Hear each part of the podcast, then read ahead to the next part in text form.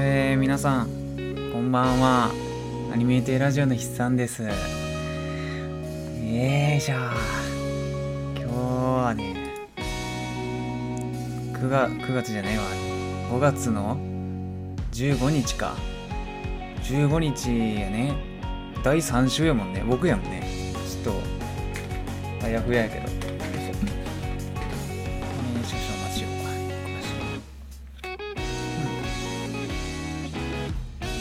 なんかね、あのー、ちょっと今回からもしかしたら音質が変わってるかも。うん。なんか僕ずっと個人会ね、まあ、最近のレギュラー会もなんですけど、ずっとあのスマホのマイクで撮ってて、うん。で、なんかね、あのー、編集するときにパソコンに飛ばすのがちょっとめんどくさくなっちゃって、なんかもう個人会それやったら、なんかね、マイク買って、そのまま PC で撮ろうってなったんで、今それで撮ってます。うん。あの、撮れてなかったら、あの、最悪なんで、念のためにスマホも録音してますけど、うん。あの、問題なければ、こっちの新しく買った PC のマイクの方で、今回は配信してるんじゃないかなって思います。だからちょっと音質違うかはね、悪くなってるか良くなってるかは知らんけど、もう、うん、あの、そんなに高いやつじゃないから、めちゃくちゃいいっていうことはないと思うんですけど、まあまあまあ、危険ことはないやろということで、えー今回ね、あのー、なんやろ、特に理由、明確な理由とか、ね、ないんですけど、うん、あのー、アニメの話じゃなくて、音楽の話しようかなって思って、うん、で最近聴いてる曲とか言うのじゃなくて、あのー、ね、うん、まあ、こういうのね、なんか僕、ネットリテラネットリテラシーの話になるかもしれないんで、あの今回ちょっとすでに亡くなってるまあ、ミュージシャンの話をしようかなって思ってるんですよね。うん、で亡くなっててかつ僕が、えー、聞いてた好きやったあまあ格ゲーじゃないな今でも好きなアーティストを、えー、合計で1234567 7名ぐらい。はい。あのー、話そうかなって思ってます。まあ割と多いんで、うん。1つのアーティストにつき、うん、20分かからんぐらいであのやっていきたいなって思ってるんですけど、うん、なんかこうね最近ちょっとねえ ねえって言われてもっていう感じですけど芸能人とかでねニュースとかでその、まあ、俳優だったりその役者さんだったり俺芸人さんだったりねそのテレビに出てる方があの亡くなられるとかっていうニュースがねなんか、まあ、よく目につくって言ったらいいんですかね。うんまあ報道の仕方にもねよると思うんですけど、うん。まあ、そういうのってなんか人によって考え方違うと思うんですけどまあ人によってはねそのあんまり触れてはいけないみたいな、まあ亡くなり方によるっていうねあれもありますけど僕はねまあ、それこそその、まあ、表舞台にね立ってらっしゃった方がもし亡くなったってなるとそのやっぱりその人はすごいあのすごい人やったからこそ表舞台に立てたのであって、なんか話さなくなるとその人の功績自体がなくなっちゃうことになるかなって僕自身は考えるんで、うん、あえあえてじゃないですけど話すことがね、いいことなんかなって僕は思います。うんまあ、なんで、えー、まあ、すでに亡くなってる方とかね、うんぬん言ってますけど、うんまあ、比較的明るめに今日は話していきたいなって思います。なんせね、あのー、とってもいい曲ばっかりなんでね、うん、あのー、聞いてる人は、まあ、聞いてる人は、そんなにね、あの、ああ、そんな曲あったなぐらいで聞いてもらったらいいんですけど、あの、もし、僕が今日あげるアーティストの中でね、あの、私、このアーティスト知らんわっていう人がいればね、あの、ぜひ聞いてほしいなって、それこそがね、僕が、まあ、こういうラジオとかやってる意味になってくるんでね、うん、ちょっと真面目な話して申し訳ないですけど、まあ、そんな感じでやっていきたいと思いますわ。はい。じゃあもう早速本編で、はい、GO!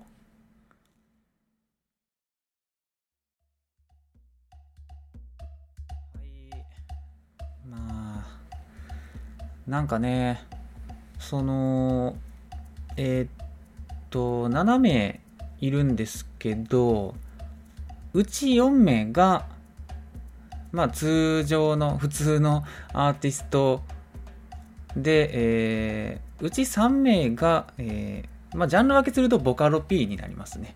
うん。まあ、なんて言ったんですか、角が立っちゃって申し訳ないんですけど。あまあボカロ、ボカロも普通の音楽なんですけど、まあ、あえて分けるとするならそこですよね。うん。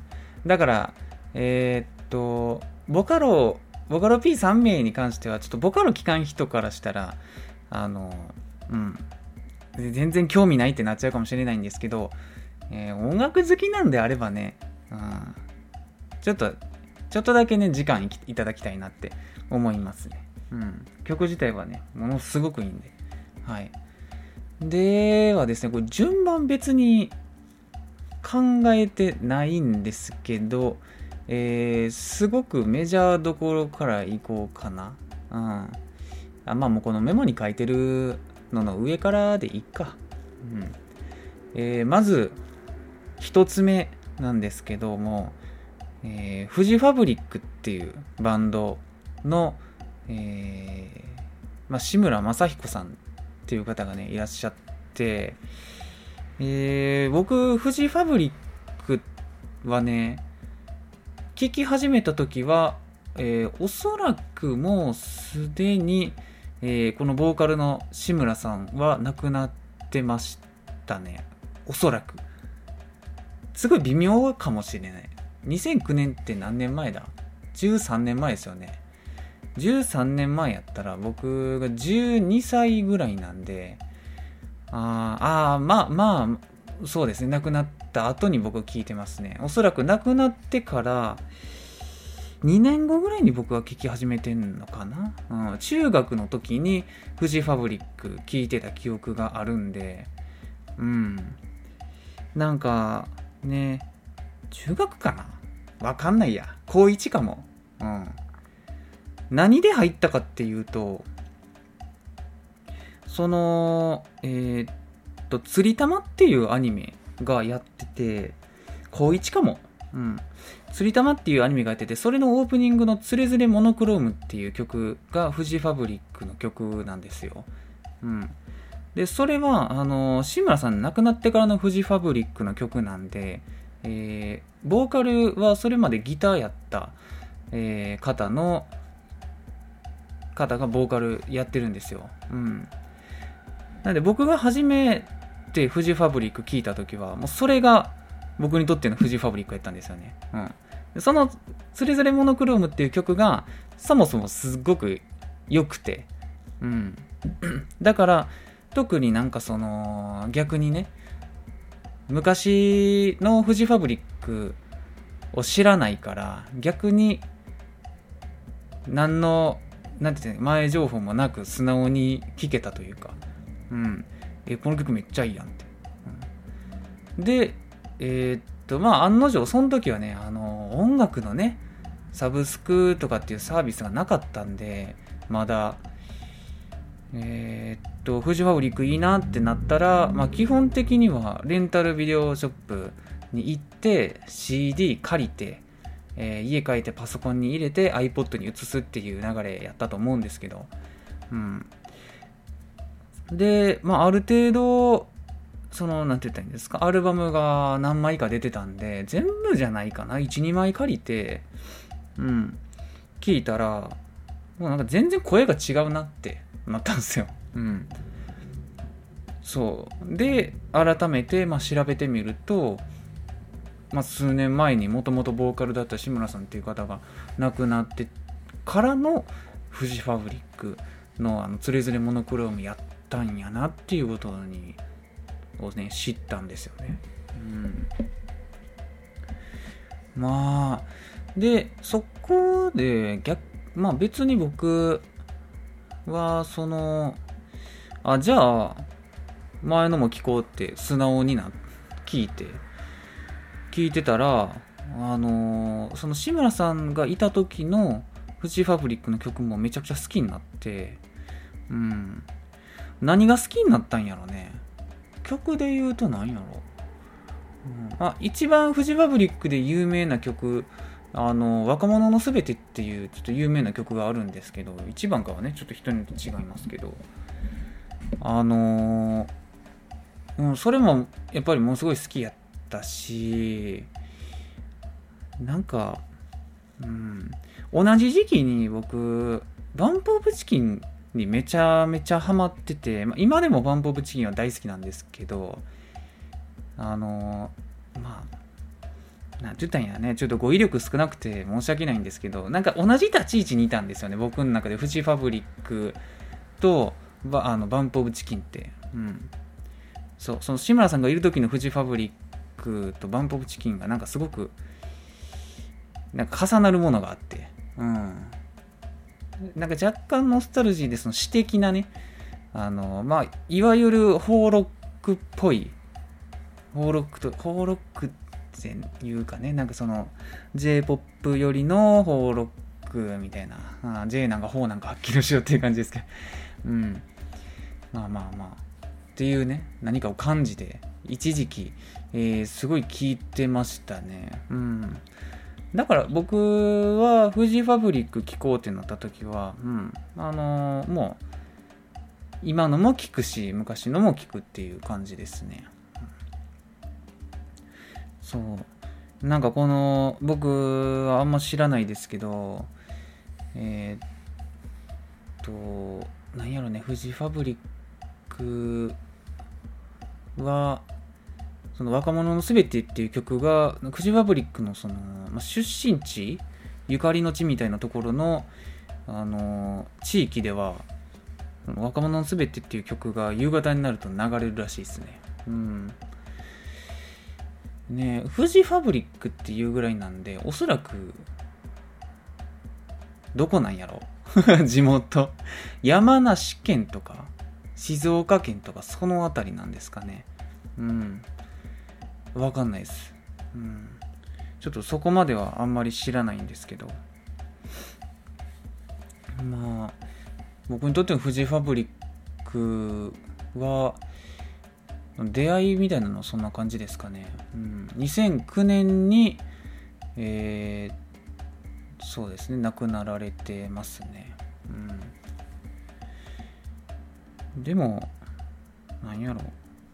あの特に僕が好きな曲言うとしたら「虹」っていう曲があるんですよ。うん。それがね今でも一番好きかもね。うん。それぞれモノクロームで入ったんだけど後から知ったその「虹」っていう曲が一番好きになりましたね。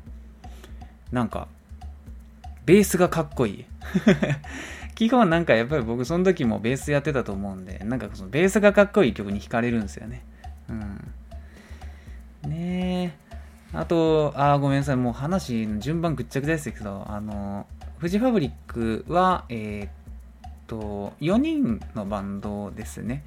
うん。で、あの、ギター2人っていうか、あの、ボーカルギターの志村さんと、あと、えっ、と、もう一人ギターでベースですよね。うん、で、ドラムで、えー、キーボードがいますね。で5人か。うん。キーボードがいるバンドっていうのが、ちょっと特徴的ですよね。うん。そうやね。フジファブリック。なんかやっぱり、たまに聴きたなるんですよね。うん。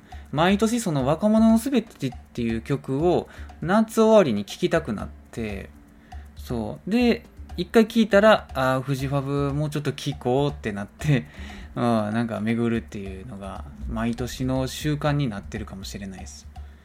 うん。ですね。まあ、このね、志村さんも、えー、その、なんて言ったらいいんだろうね。その、若くして亡くなられてるんで、まあどうしてもやっぱり今ね志村さんがご存命やったら、まあ、どんな曲を作ってたんやろうなっていうのは考える時もありますけど、まあ、今のフジファブリックもすごく人気があるんでもうそこはなんかその天秤にかけることではないなっていうのは思いますよね。うん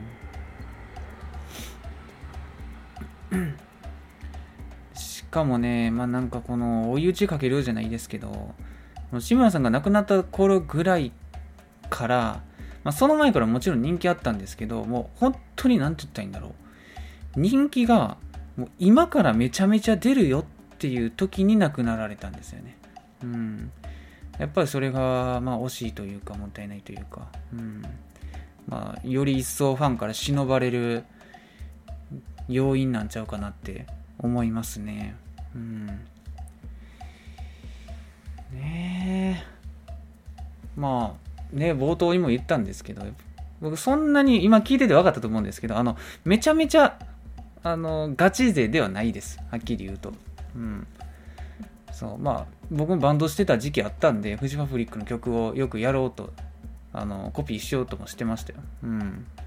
しようとしてたっていうとしてないって感じ。まあ僕一人でやってたんですけどね、結局コピーしてバンドでやろうって、そのそれこそ藤田と、藤田とやってたバンドになったんですけど、ちょっと僕はやる気満々やったんですけど、ちょ他のパートが難しいっていうことで、あの、それぞれモノクロームコピーね、しようと思ってたんですけど、ちょっと断念して。うん。そう。まあでも、そんな思い出もありますね、高校の時にね。うん。俺がに意気揚々と次、つれづれモノクロームやるぞって。言って、僕はね、なんか結構頑張って練習してたんですけど、うん。ちょっとね、バンド出来たての時にね、それやろうって僕が言っちゃったもんでね、まだちょっと、全体的にね、あの、連動が足らなかったっていうのがありましたね。うん。そうね。2009年か。12年前と。うん。まあいいや。えー、っと、まあじゃあ、もうさっくり次行きますか。じゃないと長なりそうやし。えー、次がね、ちょっと急に古くなっちゃうんですけど、えー、ザードですよね。ザードの酒井泉さんの話ですね。この方は2007年に、えー、亡くなられてます。うん。ザードなんてどうなんでしょうね。あのーまあ、はっきり言ってしまうと僕は、うん、世代ではないとは思うんですよね。うん、僕の親とかはめちゃめちゃ好きです。そう。ですね。まあ何にしても僕の親、僕自身も親の影響で聞いてたんじゃないかな。うん。ザードなんで聞き始めたんかなんかはもうあんまり覚えてないんですけどおそらく親の影響なんじゃないかなって思いますね。うん。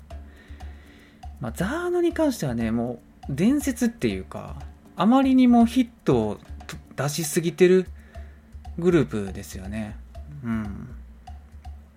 有名な曲が多すぎる。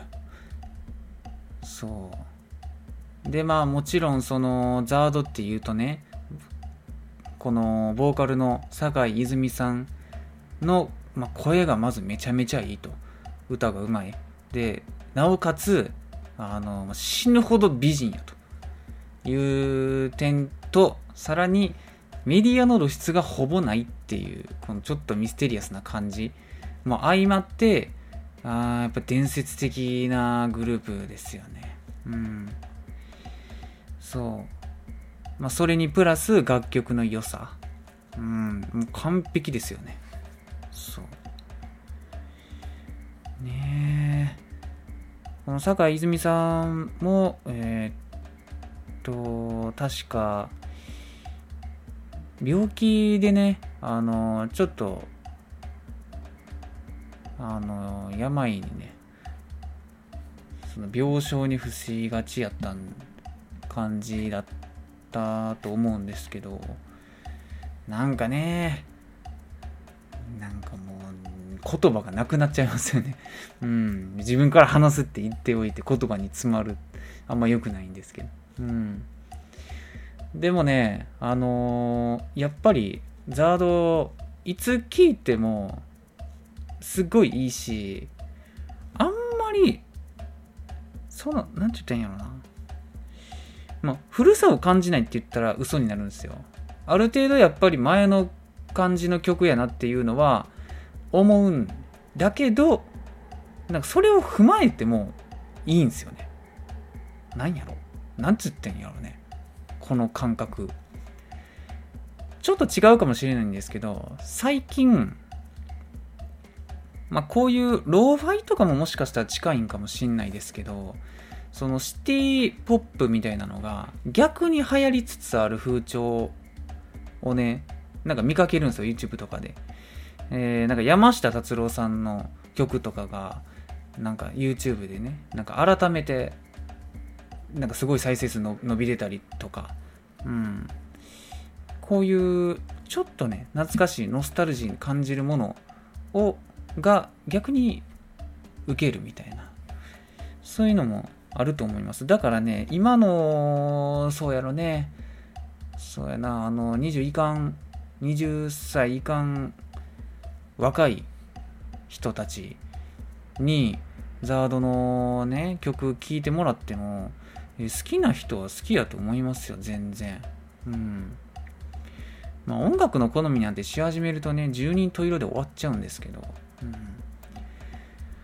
ザードは全然色あせない、うん、全然聴きたくなるんですよ僕は。定期的に、うん、でその中でもえー、おすすめの曲ってなるとやっぱり僕の中ではマイフレンドなんですよね。なんかザワードって言ったらまあ負けないでが一番有名やとは思うんですけど僕は負けないでも好きなんやけどマイフレンドが好きなんやね。うん。そう。あんまりね僕もあのそのザードの曲全部知ってるっていうわけじゃないんですけど負けないでとかマイフレンドとかあと、えー、揺れる思いとか、えー、僕がね個人的にめちゃめちゃ好きなドンチューシーっていう曲とかあのマジで今でもヘビロテしますね。うんそうドンチューシーはねもう本当にドラゴンボール GT のエンディングの中で一番いいんですよそうなんかねまああの映像も相まって一番いいっす。うん。もちろんそのザードのね、あの楽曲でよくその作曲されてる小田哲郎さんっていう方がいらっしゃるんですけど、その方のね、功績っていうのもめちゃくちゃあるんですけど、もうやっぱり坂井泉さんの声がね、良すぎる。歌が上手すぎる。ほんで美人すぎる。最強っすね。うん。本当に聞いてほしい知らん人がもしいたらうんそういいよねいつ聞いてもザードはまあ、親からのね音楽の影響を僕結構バッチシ受けてるんでその中の一つですねザードは。うん。ねえ。まあなんかねそのテレビとか見てて懐かしのヒット曲ランキングみたいな番組がね稀に放送されてるじゃないですか。ああいうの見ると絶対にザードって入ってくるじゃないですか。まあ負けないでとかが入ってくるんかな。うん。で映像流れますでしょうその時にね僕も含めて僕の親とかはもう絶対に、えー、坂井泉綺麗すぎやろって言いますよねうん。もうこれなんかほぼ、なんか決まり文句っていうか、上等句みたいになってますよね。坂井泉さんをテレビで、ね、あの昔の映像っていう感じで見かけると、やっぱり坂井泉美人やなーって、マジでびっぴんさんよねってみんな言うよね。うん。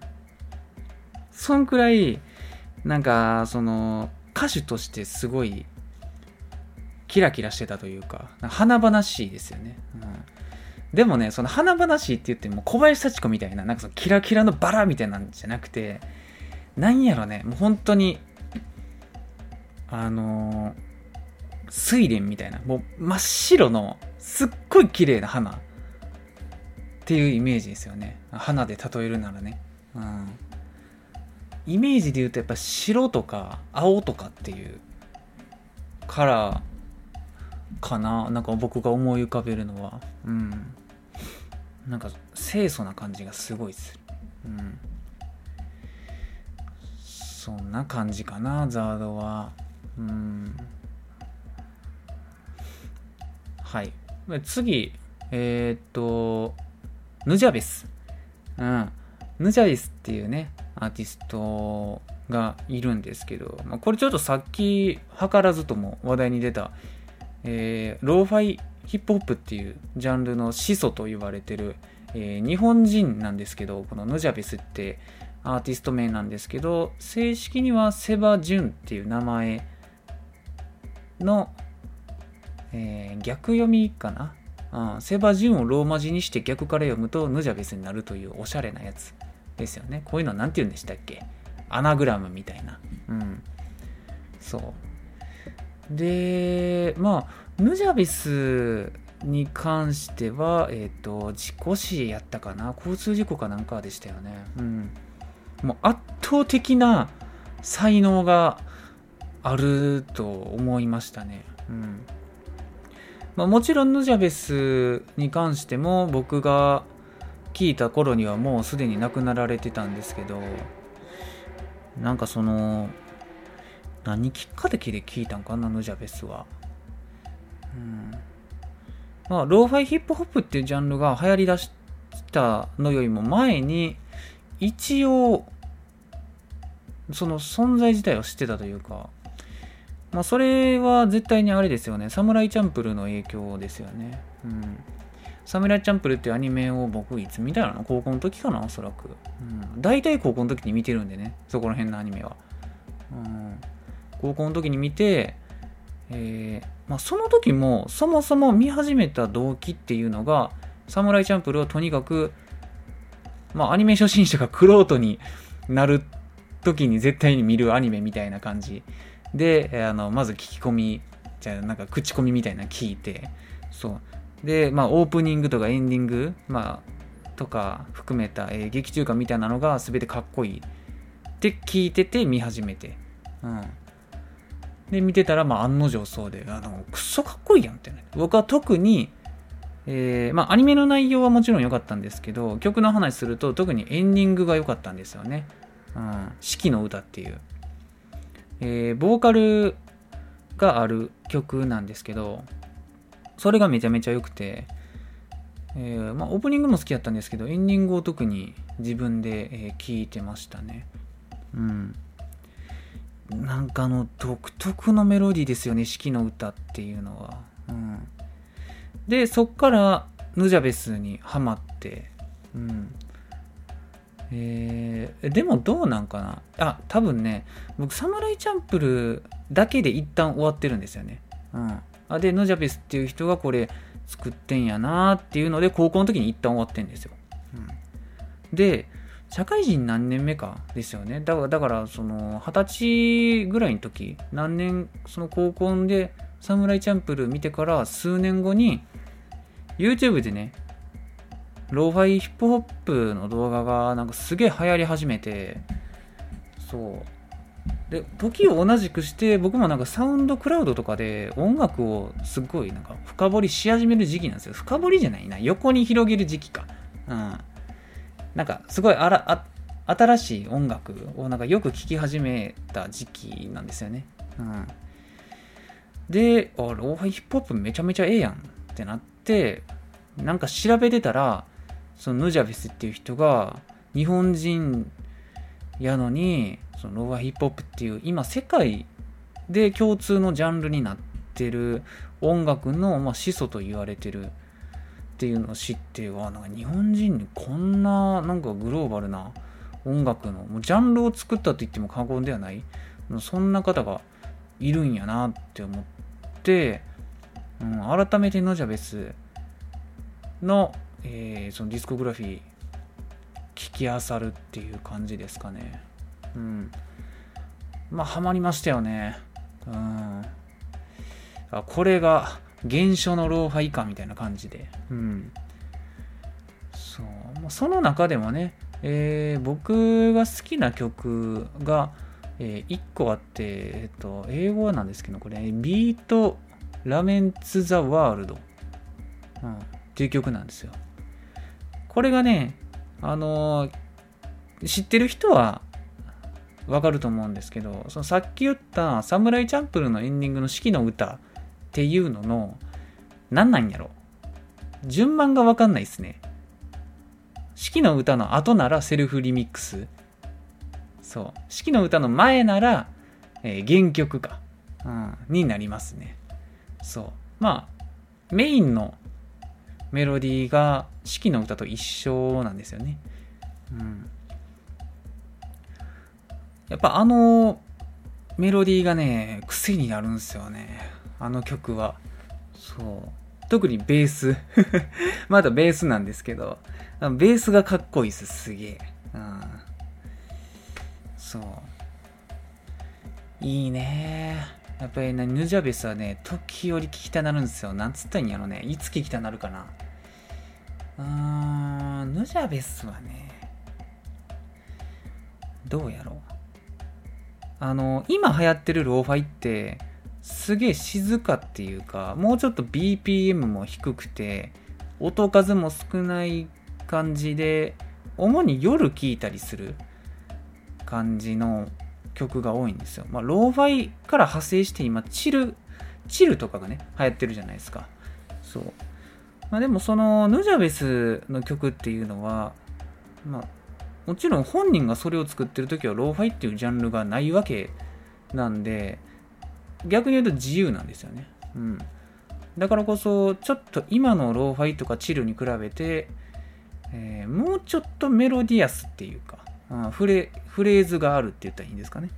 うん。そう。みたいな感じがして、ちょっとね、聞き方が違いますよね。あの作業用みたいなローファイの動画と違って。うん。そう。だからね、だから、何やったっけ？何の話してたっけ？あだから夜リラックスしてる時とか、する時とかに聞くっていうよりかは、なんか普通に散歩してる時とかに聞いたりする感じかな。うん。買い物行こうってなった時とかに。うん、ちょっと今日はボーカルなしで行こうかなみたいな。うん。インストで行こうっていう時に聞いたりしますね。うん。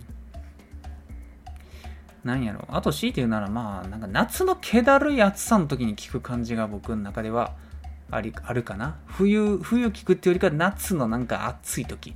うん。そう。かな。うん。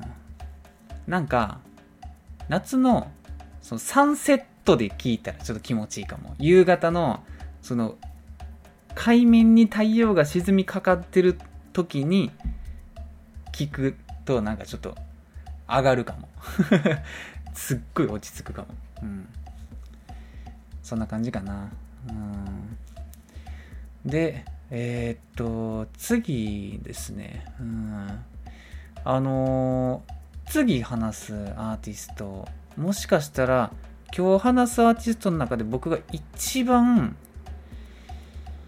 なんだろう、そのね、あの、不法をリアルタイムで聞いてるし、なんかその一番ショックやったって言ったらいいんかな、めっちゃ簡単に言うと。うん。なアーティストなんですけど、うん、ブンブンサテライツっていうアーティストの、えー、ボーカルギターの川島道之さん。っていう方なんですけど、この方は、えー、一番、あ、一番じゃないな。うんえー、2016年に亡くなられている方で、僕、ブンバンサテライツ、あんまりこのラジオで名前出すことなかったかもしんないんですけど、ブンバンサテライツは結構聞いてる方って言ったらいいんかな。なんつったんや。うん。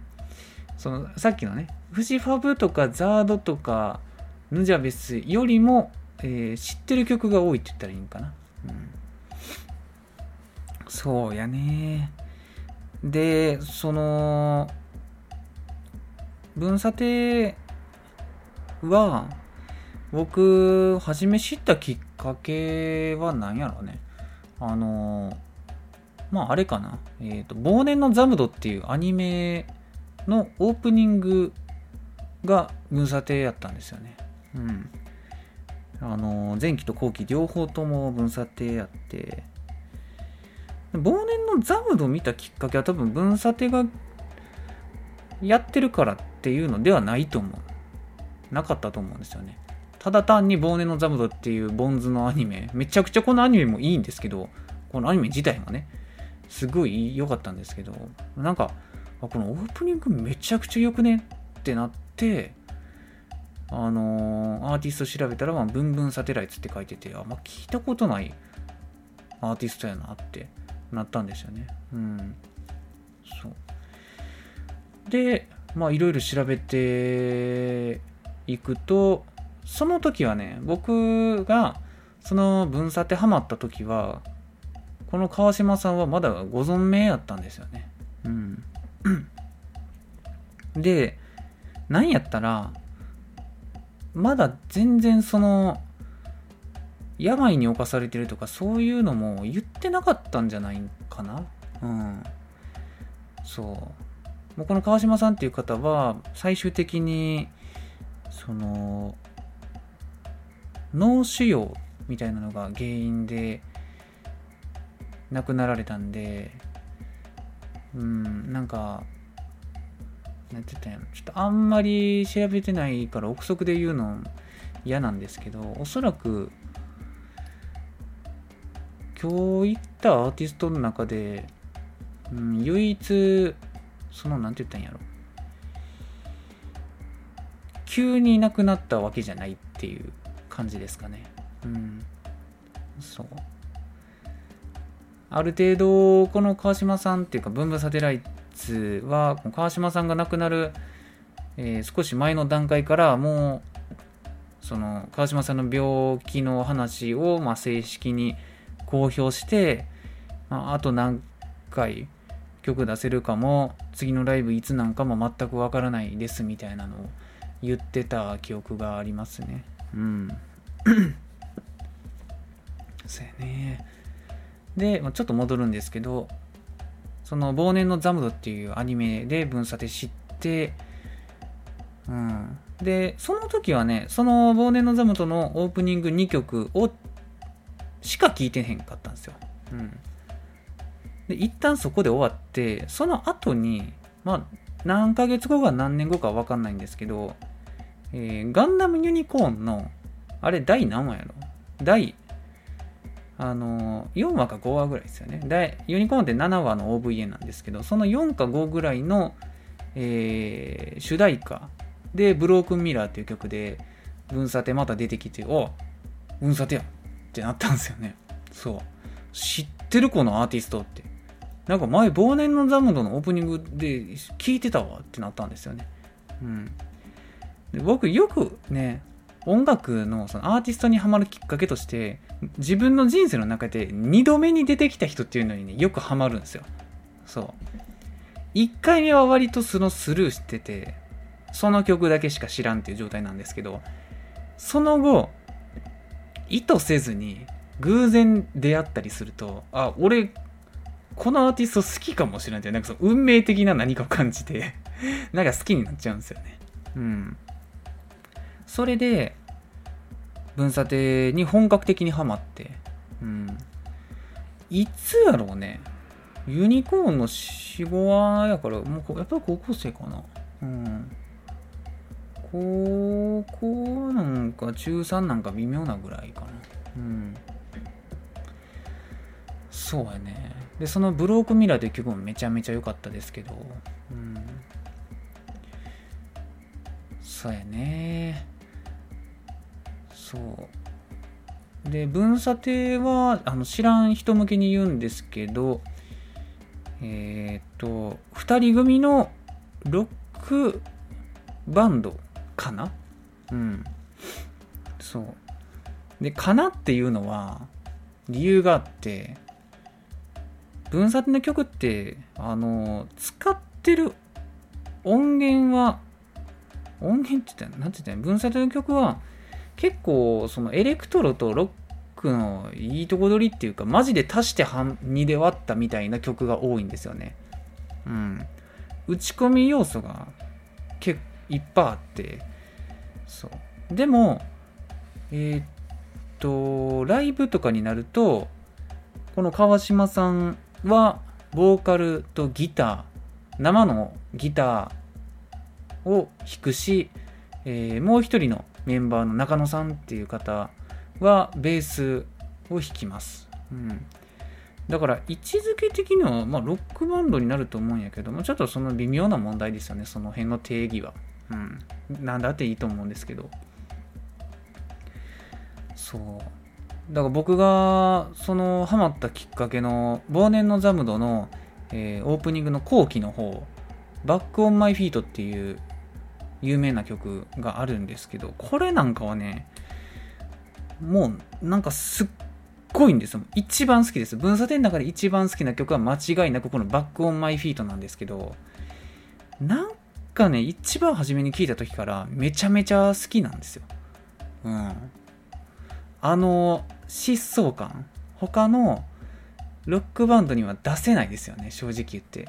川島さんの声もあるしあの打ち込みの部分は主にそのベースを弾いてる中野さんっていう方が、えー、作ってるっていう風にみあの聞いたんですけどなんかねその生の、えー、バンドサウンドの要素と打ち込みの要素が本当にいい感じにね混ざり合ってるんですよね。うん、もう本当にどっちが主張するわけでもなくマジでその合わさったものがそれ一つとしてもう完成形みたいになってる。うん、あれはすごいわ。うん、でプラスねあのー、ちょっと僕の好みの話になるんですけどエレクトロとかロックって言った、えー、とジャンルに唐突にあのストリングスが入るのが僕結構、まあ、フェチなんですよね、うん、音楽聴く上で。そう。急にチェロ入ったりとか急にバイオリン入ったりとかっていうのが、まあ、好きなんですよ、うん、そういうのをね結構分査定はね多いです、うん。そうやね。分差ってほんまに知らん人は聞いてほしいですね。ただ、うん、どうやらな、万人受けするかって言われたら、まあちょっと微妙なんですけど、でも、うん、結構好きな人多いんちゃうかなって思います。うん。うん、知名度ちょっとわかんないっすね、分差って。割とドラマとかね、映画とか、いろんなののタイアップとかやってたと思うんで、知ってる人は知ってるかもっていう感じですかね。うん。運査定に関してはちょっと話し始めるとマジキリがないん。ですけど、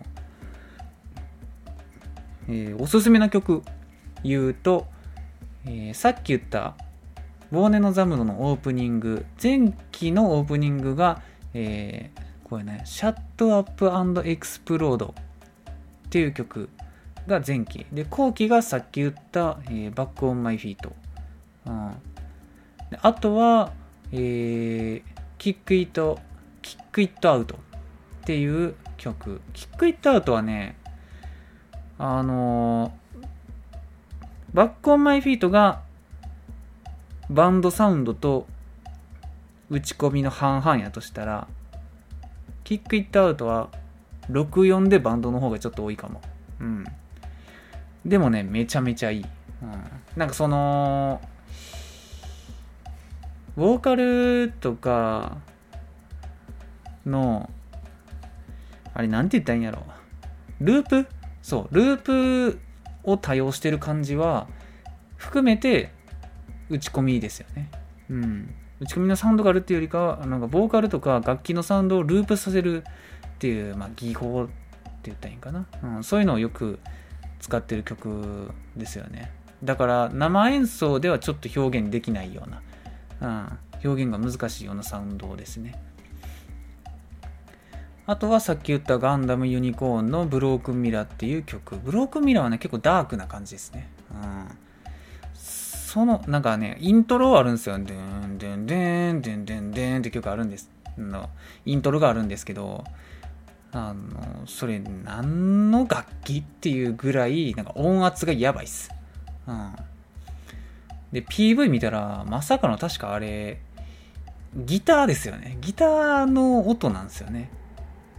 僕絶対、もうバリバリの電子音なんかなって思ってたら、あれ、ギターの音に多分わけわからんエフェクトかけてるんですよね。うん。ブロークミラーもいいっすね。そう。あとは、まあ、超個人的なおすすめ曲として、えー、ステイっていう曲があります。うん。ステイはね、さっき言った僕のフェチ、唐突にストリングスが入ってくるっていうのの、うん、代表かもしれん。うん、かっこいい。あとね、分査ての曲の特徴、もう一個挙げるとしたら、あのー、あれよね、えー、なんて言うとしたっけ？あ、そうそうそう、あのー、アルバムの中に数曲はインストが入ってるっていう点ですかね。うん。インストが入ってるのが特徴というよりかは、この分査てっていうバンドのなんて言うんだコンセプトじゃないですけど、あるあるみたいなのがあって、その、残響みたいな。日本語で言うと残響になるんかな？なんか、まあ、英語で言うと何なんかちょっともう、もはやわかんないんですけど、その、なんて言ったやろな。ボただ単にボーカルがない曲でもなくて、あのマジで説明しづらいっす。分散の曲ってすごいあの空間の広がりを感じる曲が多いんですよね。うん。そう。めちゃくちゃ分かりやすく言うと、例えばその、いろんな音、いろんな楽器や、その環境音みたいなのを、が、なんかザーって、ザーって流れてる曲、ザーって流れてるだけの曲やったりとか、曲の入りとか終わりが、えー、そういう環境音とか、えー、楽器の最後のストロークの残りみたいなのをやたら20秒とか30秒とかその伸ばしてるっていうか長いあの曲っていうのが多いんですよね。うん。そう。もうじゃーんで終わって、もうすぐ閉じんじゃなくて、もうじゃーんで終わってからめちゃめちゃ長いんですよ。そう。で、もう時にはそのジャーンで終わってから別のその響きだけが残った曲だけ曲が始まるみたいな、うん、あれに最初あの衝撃を受けましたね。うん。そう。で僕自身もそういう音めちゃめちゃ好きなんですよ。うん。そう。なんかそうやね。喧騒みたいなのがよく入るね。文札の曲の中には、うん、街の喧騒みたいな。あのなんかよくわからん駅のホームの音やったりとか交差点に立ってるであろう音とかなんかねいいろいろあります。そう。なんなんやろねそういう景色が見えてるんでしょうねおそらく。うん。そう。いいね。やっぱ分査ては。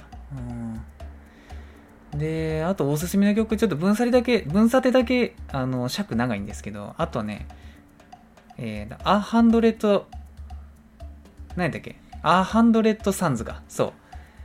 っていう曲、もうめちゃくちゃいいっす。うん。そう。あの、アーハンドレットサンズは、僕がブンサテハマってから、えー、川島さんが亡くなるまでの間にリリースされた曲やったと思うんで、なんかすごいそれも印象に残ってるんですよね。うん。好きになってからリリースされた曲っていうのがそもそも少ないんで、その中の一つっていうので印象に残ってます。あのね、アーハンドレッドサンズもイントロがもうマジでかっこいいっす。うん。ほんまにかっこいい。あの PV もいいしね。うん。そう。あとはね、えー、っと、川島さんは2016年に亡くなられたんですけど、最後にリリースした、えー、シングルというかミニアルバムみたいなのがあって、あの、えー、レイワハンズ・オンミカっていうタイトルのアルバムと、まあ、シングルなんですけど、えっ、ともうその曲っていうのは川島さんがもう余命受けてえー、もう本当に何て言ったんやろう。最後に書いた曲って言ったらいいんかな、うん、要するに一番最後の曲なんですよ、うん、でしかも川島さん書いてる川島さん本人にとってもおそらく一番最後に書くであろうって思いながら書いた曲やったとは思うんですよね、うん、でそのオフィシャルでももう今度出す「レイヤーハンズ・オン・ミー」っていう曲が、えー、ブンブンサテライツの川島道之さん川島道之としての最後の曲ですっていうのはもう公表されてたんで、うん、なんかもう僕そのリアルタイムでそれ見てましたけどななんていうかそのね一リスナーとしてはなんか大変複雑な心境でしたね。うん。で、どんな曲なんやろって、まあ当たり前ですけど思うじゃないですか。うん。で、それリリースされて、聞いて、もう、マジで、なんか、ありきたりになっちゃうんですけども、ほんまに泣きましたね。うん。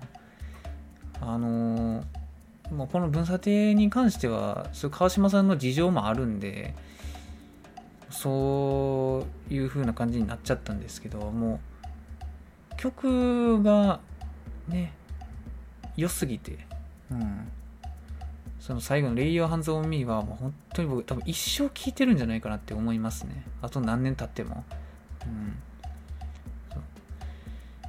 あのー、僕はね川島さんと実際に会ったこともないし話したこともないですけどなんかそのもうねあと数ヶ月しか数ヶ月とか数年1年未満しかなんか自分の命がないっていう状態でまず音楽をね作ろうって思ってること自体がまあもう一般の人からしたら、まあ、想像できないじゃないですか。うん、川島さんからしたらね、まあ、川島さんというか、そのブンブンサテライトの2人からしたら、もともとアーティストなんで、まあ、ね、その当たり前なんかもしれないですけど、まずその時点で、あ、なんかもう、すげえわっていうのと、一番言いたいのは、そんな状況で書く最後の曲があまりにも、あまりにも明るい曲なんですよね。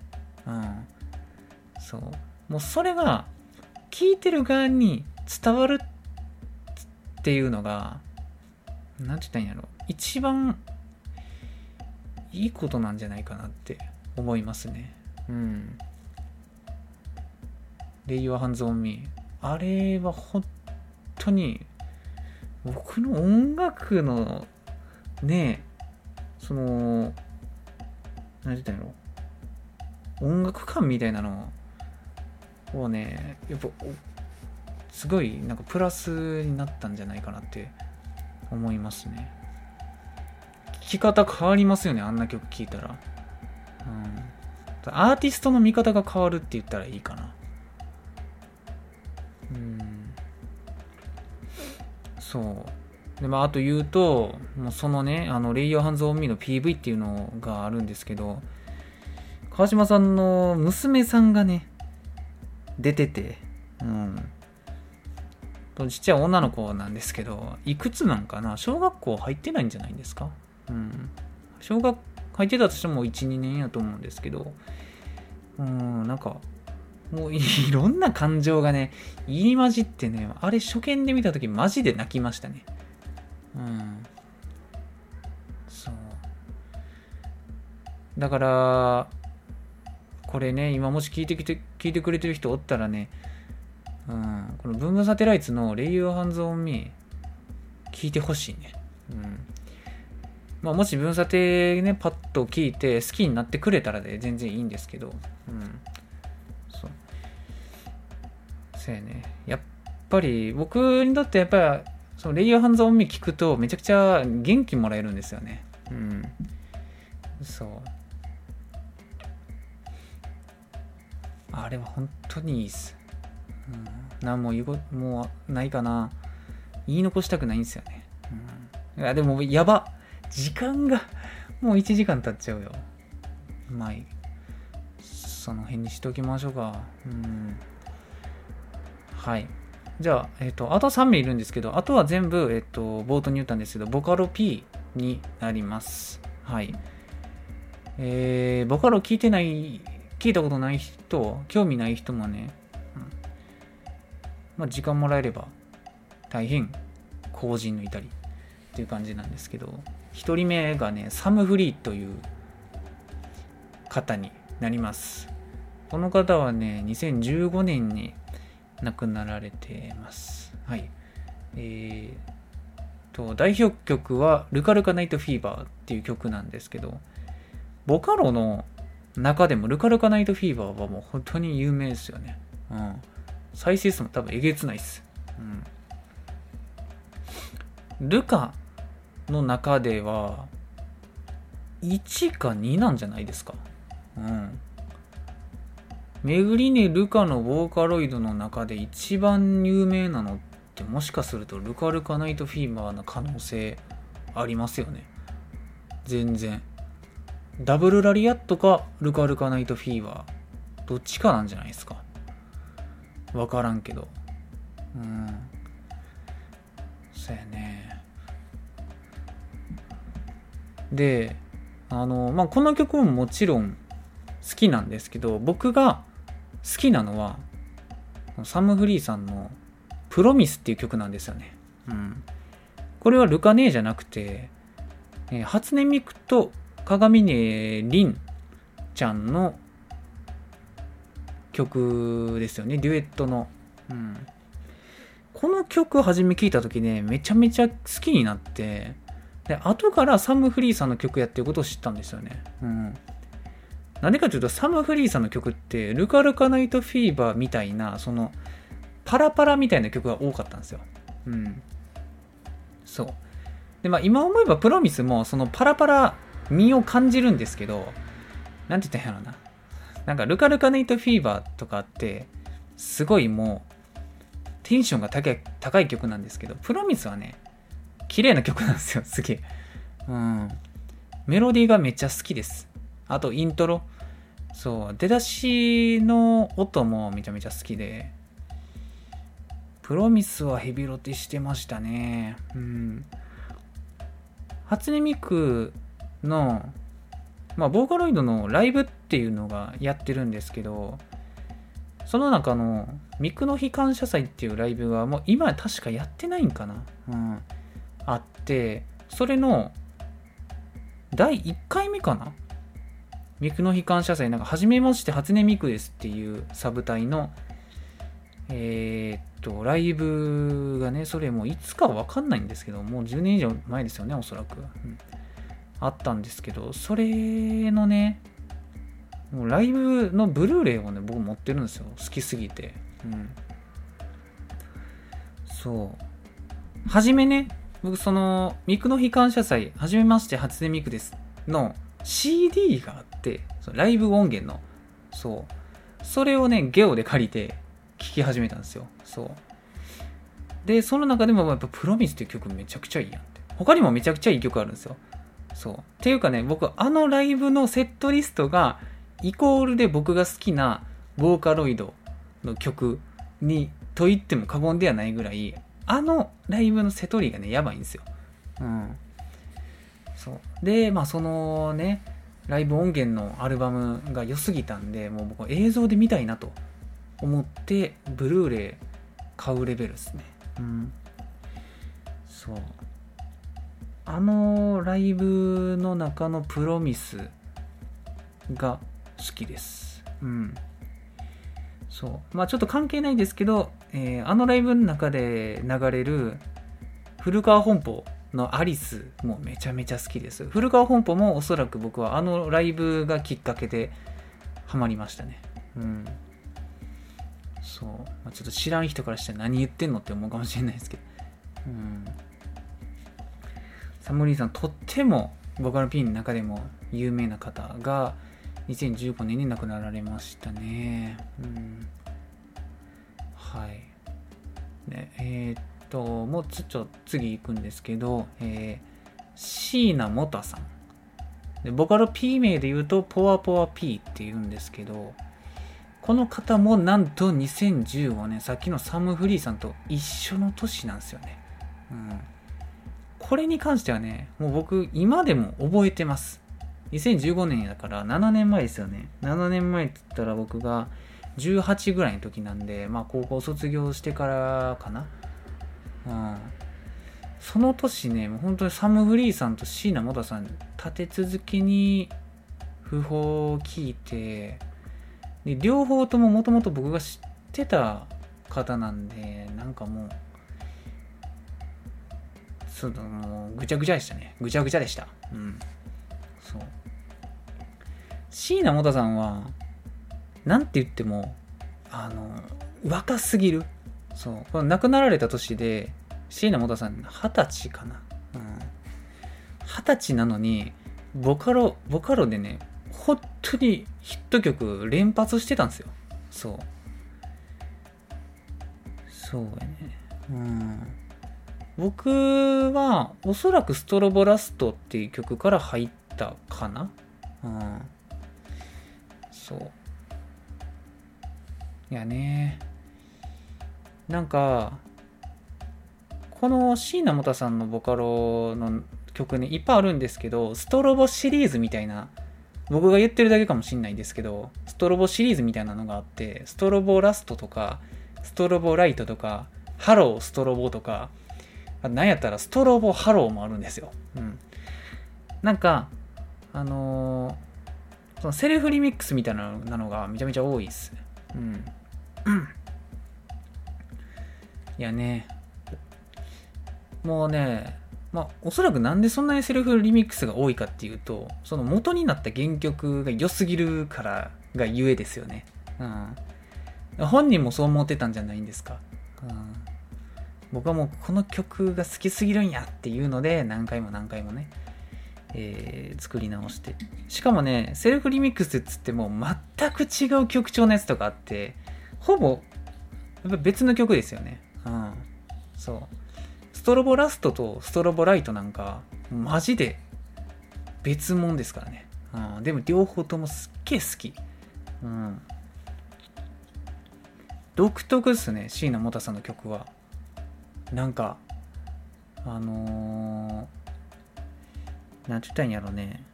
ありきたりなセリフになっちゃうかもしれないですけど、なんか次世代の音楽やなっていう感じがすごいしました。若い人が作るってやっぱこういうことになるよねっていうフレーズみたいなのが多くてなんかちょっと肩にとらわれないっていうか曲を聴いただけでもこの椎名元さんっていう人の人間性が垣間見えてしまうというか、うん、うわなんかこれいい意味なんですけどいい意味でうわなんか気持ち悪いみたいな。なんかすげえな。偏僻な曲やなっていうのが、えー、思いましたね。うん。でも、その、単純にキモい表紙とかね、えー、リズムっていうわけじゃなくて、え、なんかね、使ってる音はめちゃめちゃ綺麗なピアノなんやけど、なんかその、無音の区間があったりとか、なんか独特なんですよね。うん、音楽で言葉に表すのって難しいですよね。そう。うんで、まあそのストロボシリーズももちろんいいんですけど、僕が、えー、声を大にして言いたいのが、この椎名元さんのアストロノーツっていう曲が、えー、もうピカイチですね。うん。ピカイチって何？ピカイチって、なんかもう、数年ぶりに言ったかもしれん。自分の口で言うことないな。うん。どういう意味かよくわからんかもしれん。そう。アストロノーツがね、いいっすよ。うん。何がいいかっていうと、歌詞が、なんて言ったんやろな、歌詞がいいっていうのはもちろんなんですけど、歌詞がすごい耳に入ってくるんですよね。そう。僕、音楽好きなんですけど、あんまり歌詞に重きを置いてないことが多いんですよ。うん、アーティストによって聴き方は変わると思うんですけど、うん、歌詞を重点的に聴くアーティストは僕の中で少ないんですよ。うん、やけどこの「アストロノーツ」っていう曲はなんか強制的な歌詞を聴かされるっていうかすごい何言ってるか聞き耳を立ててしまうんですよねこの曲って、うん、ちょっと小説っぽくなってるっていう感じなんかな、うん、話し言葉っていうか。こっちに語りかけてくる感じの。そうまあ歌詞がそれ1点あるのとあとサビじゃないな、えー、イントロから A メロに入った瞬間にがすごいんですよ。うん。これね、まあ、技法としてはおそらくそんなに珍しいことではないと思うんですよ。どんなやつかっていうと、最初、えー、アカペラじゃないな、ボーカルと、えー、ギターのみかな。ボーカルとエレキギターじゃないな。あ、コギかな。まあ、とりあえずボーカルとギターだけで始まるんですよ。で、結構ゆっくりめなスピードで。うん。イントロ始まって、で、イントロが最後、ギターの、じゃらーんみたいなんで、一旦終わるんですよ。そう。まあ、イントロが終わるっていうのもおかしいんですけど、じゃらーんってなって、一瞬、まあ、音が、もうどんどんギターの音小さなって、ほぼ無音になって、で、A メロに入ってるんですけど、その瞬間にもうすべての、えー、ボーカル以外の楽器隊、そのバッキングが一斉に鳴らすんですよね。同じ拍で、うん、あそこのなんかなんて言ったんやろパワーがすげえっす。うん。そうああいうのに弱いっすね僕。しかもコード進行とかもすごいまあ言っちゃえばシンプルなんですよね。うん。でギターもそのねゆっくりめでもうパワーコードバンバンバンって鳴らしてる感じで、まあ、全ての楽器体が割とシンプルめな、えー、楽譜なんですけどなんかシンプルがゆえに音圧がすごくて特にそのさっき言った A メロに入る時のバーンっていうパワーがやばいっす、うん。で、細かいこと言うと、このアストロノーツ、もし今これ聞いてる人でね、あの、アストロノーツっていう曲聴こうってなってくれた人がいるのであれば、あのね、Apple Music に椎名モタさんの曲は、がいっぱいあるんですけど、そこに入ってるアストロノーツが、あの、ニコニコ動画に上がってる原曲の方から若干マスタリングされてて、僕が言ったその A メロに入る時の音圧っていうのがちょっと低くなってるんですよね。うん。そう。なんて言ったらいいんやろね。あのー、使ってる音源が良くなって、じゃ、じゃ、綺麗になってる感じうん。でもね、ニコ動に上がってる元の原曲の方っていうのがあるんですよ。元の原曲ってちょっと意味かぶってるけど。うん。元のね、動画あるんですけど、そっちはね、やっぱ音、あの、椎名元さんがね、使ってるその音源のソフトのね、あのー、違いっていうのがおそらくあると思うんですけど、そっちが僕の言ってる、バーンってくる方なんで、そっちをね、ちょっと聞いてほしいっていう、切なる願い。うん。はい。で、次最後。これ、ボカロ P の中でももう、超大物なんですけど、えー、オワカっていう方で、まあ、オワカ、ちょっと名前ね、特殊ですけど、WOWAKA、オワカなんですけど、ボカロ P 名で言うと、現実逃避 P っていうえー、方なんですけど、この方は今日紹介した中で言うと一番最近に亡くなられてるかな、2019年なんで3年前ですね。うん。これはね、あの、まあ、ボカロ P っていうくくりで今日お話しさせてもらってるんですけど、一応その一人へっていう、えー、ボカロじゃなくて、実際のバンド活動も結構盛んにされてて一人へのファンっていうのもめちゃめちゃ多くて。うん。まあなんでかっていうとお若さんが作る曲がいいからですよね。うん。で若さんは一人っていうバンドでは、えー、真ん中ですよね。ボーカル兼ギターでやられてました。うん。もうおバカさんはねボカロボカロ文化が生んだというか生んだっていうとねあれかもしんないですけどもういわゆるボーカロイドの使い手としてはもう一番って言っても過言じゃないかもしれないですね。過言じゃないんじゃないですか。うん。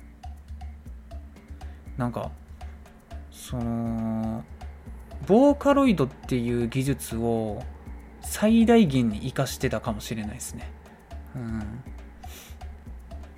だから僕最初大川さんが一人っていうバンドやってるっていうことを知った時に歌えるんか若さんみたいな。そう。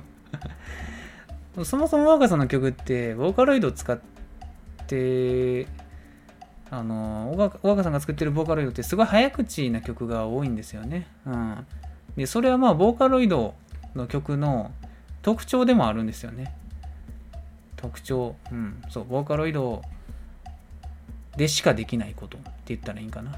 うん。そう。まあ他にね、代表的なのを挙げると、コスモ、暴走 P とか、同じような感じで、初音ミクの音源使ってますよね。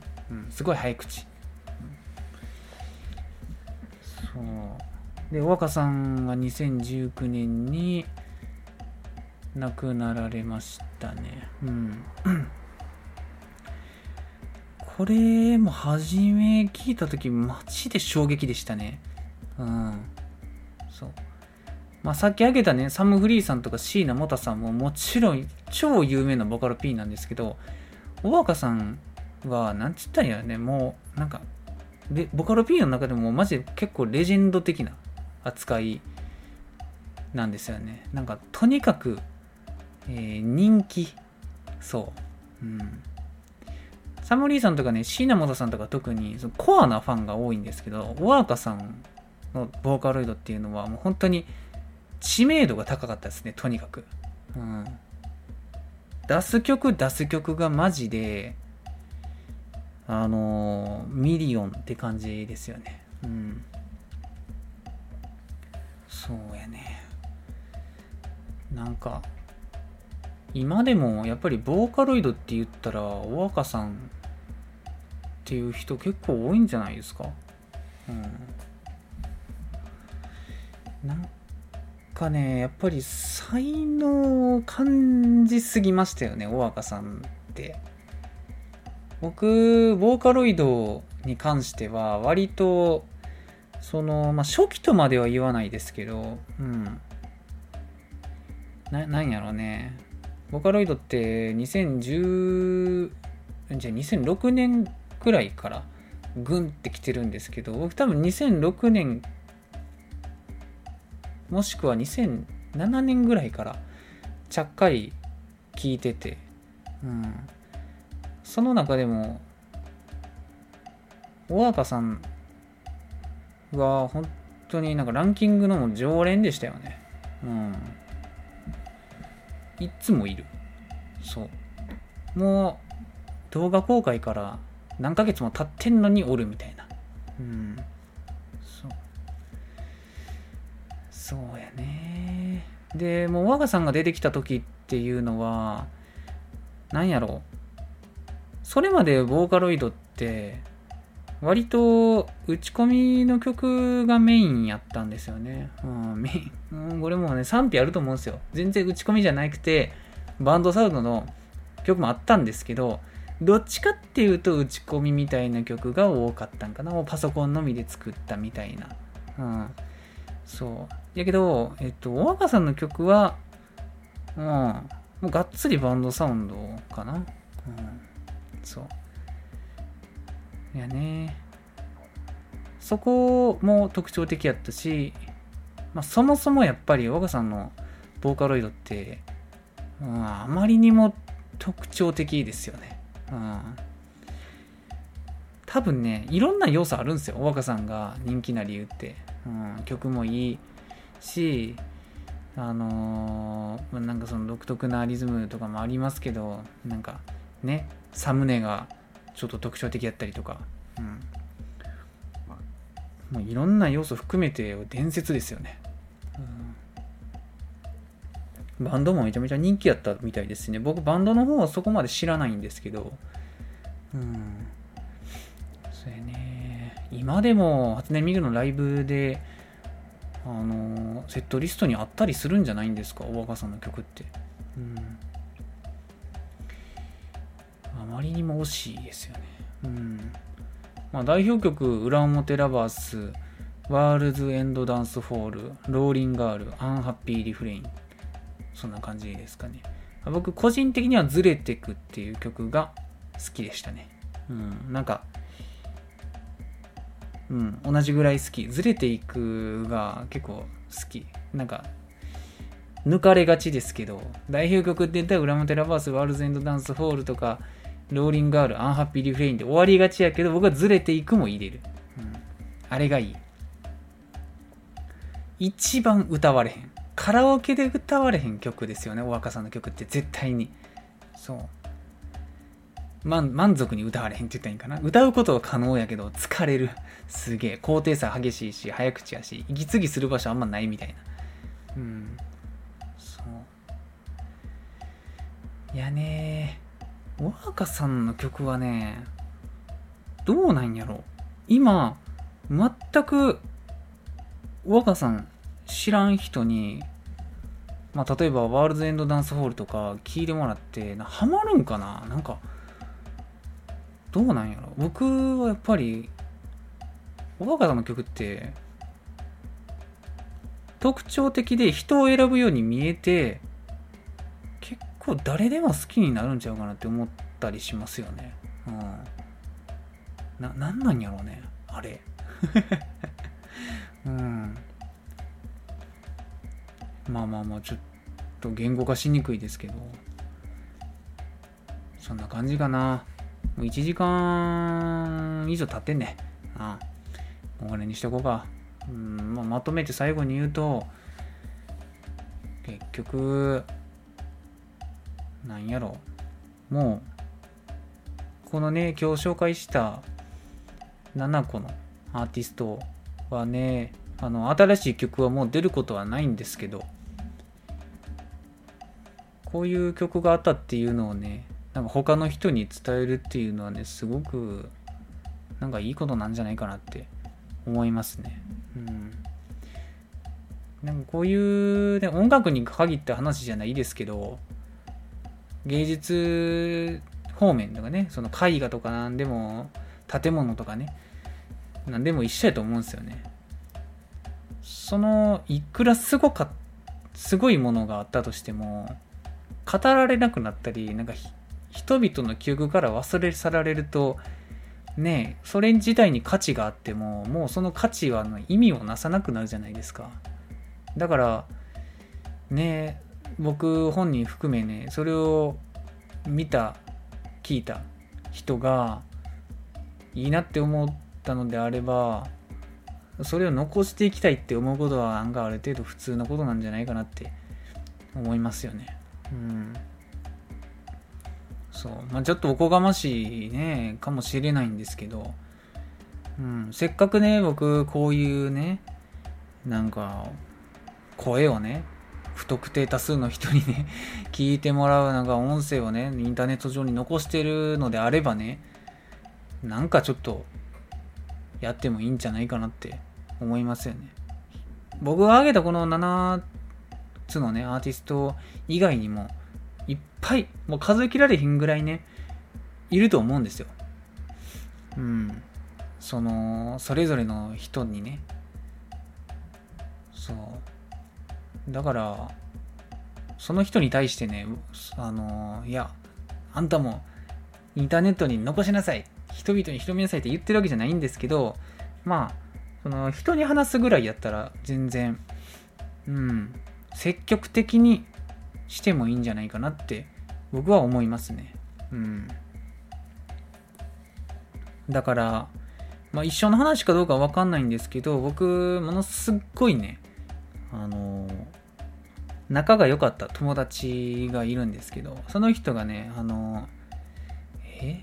その人二十歳、22歳ぐらいの時その人がちょっと亡くなってしまってそうすっごい仲良かったんですけど、うん、その後僕は友達とか共通のね友人とかが、えー、いるんでその話をするのがねタブーみたいな空気になりがちなんですけど僕は率先して話すようにしてます。うん。その亡くなった人の話題を出すようにしてます。うん。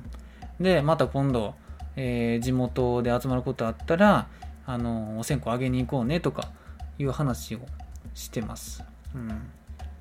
そう。話をしなくなることが一番ダメなんじゃないかなって思いますしね。うん。そう。まあそういった感じですわ。何やろね。うん。もうあんまりこういった真面目なトーンでね話すことで少ないんですけど。まあちょっとお腹減ってきたんで本編これぐらいにしようかな。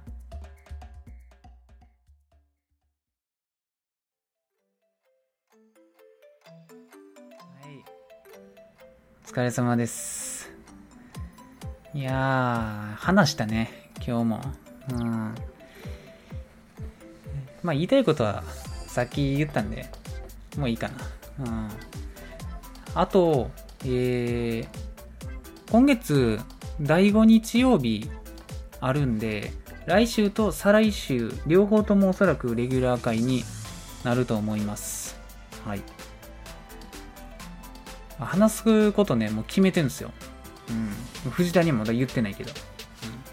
なんかこの前ね、えー、テレビでね、カンジャムっていうテレビあるのみんな知ってます？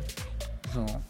なんか僕はあんま知らないですけど、なんかたまにたびたびね、あのネットの記事で見かけるんですけど、カンジャムっていう番組があって、音楽番組なんですけど、それでね、なんか、えー、令和で活躍しているアーティストが選ぶ平成ベストソングみたいな、えー、企画がやっててでそれすげえ面白そうやなって思って僕見たんですよ。TVer で。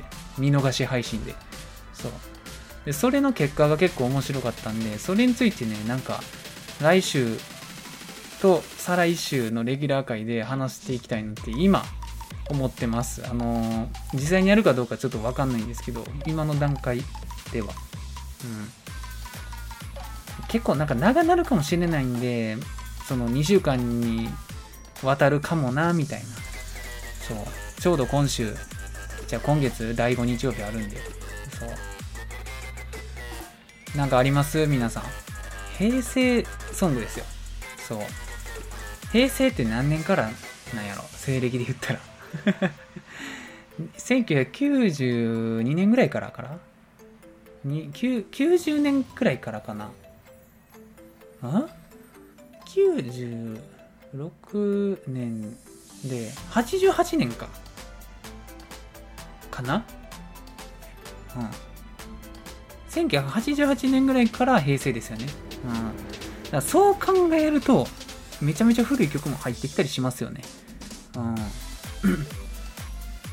だって88年って言ったら僕今からもうえ？30何年前ですよね。うん。古いよ。うん。まあそんな感じです。はい。えー、アニメでラジオでは見てほしいアニメは使ってほしい。枕などを皆様からのお便りをお待ちしております。宛先はアニメテラジオ gmail.com TwitterID は at アニメテラジオとなっております。えー、ちょっと、なんか湿度高くて暑いね。うん。ああ、お腹減った。何こう。はい。そんな感じっす。じゃあ、今回はこんな感じで、お疲れ様でした。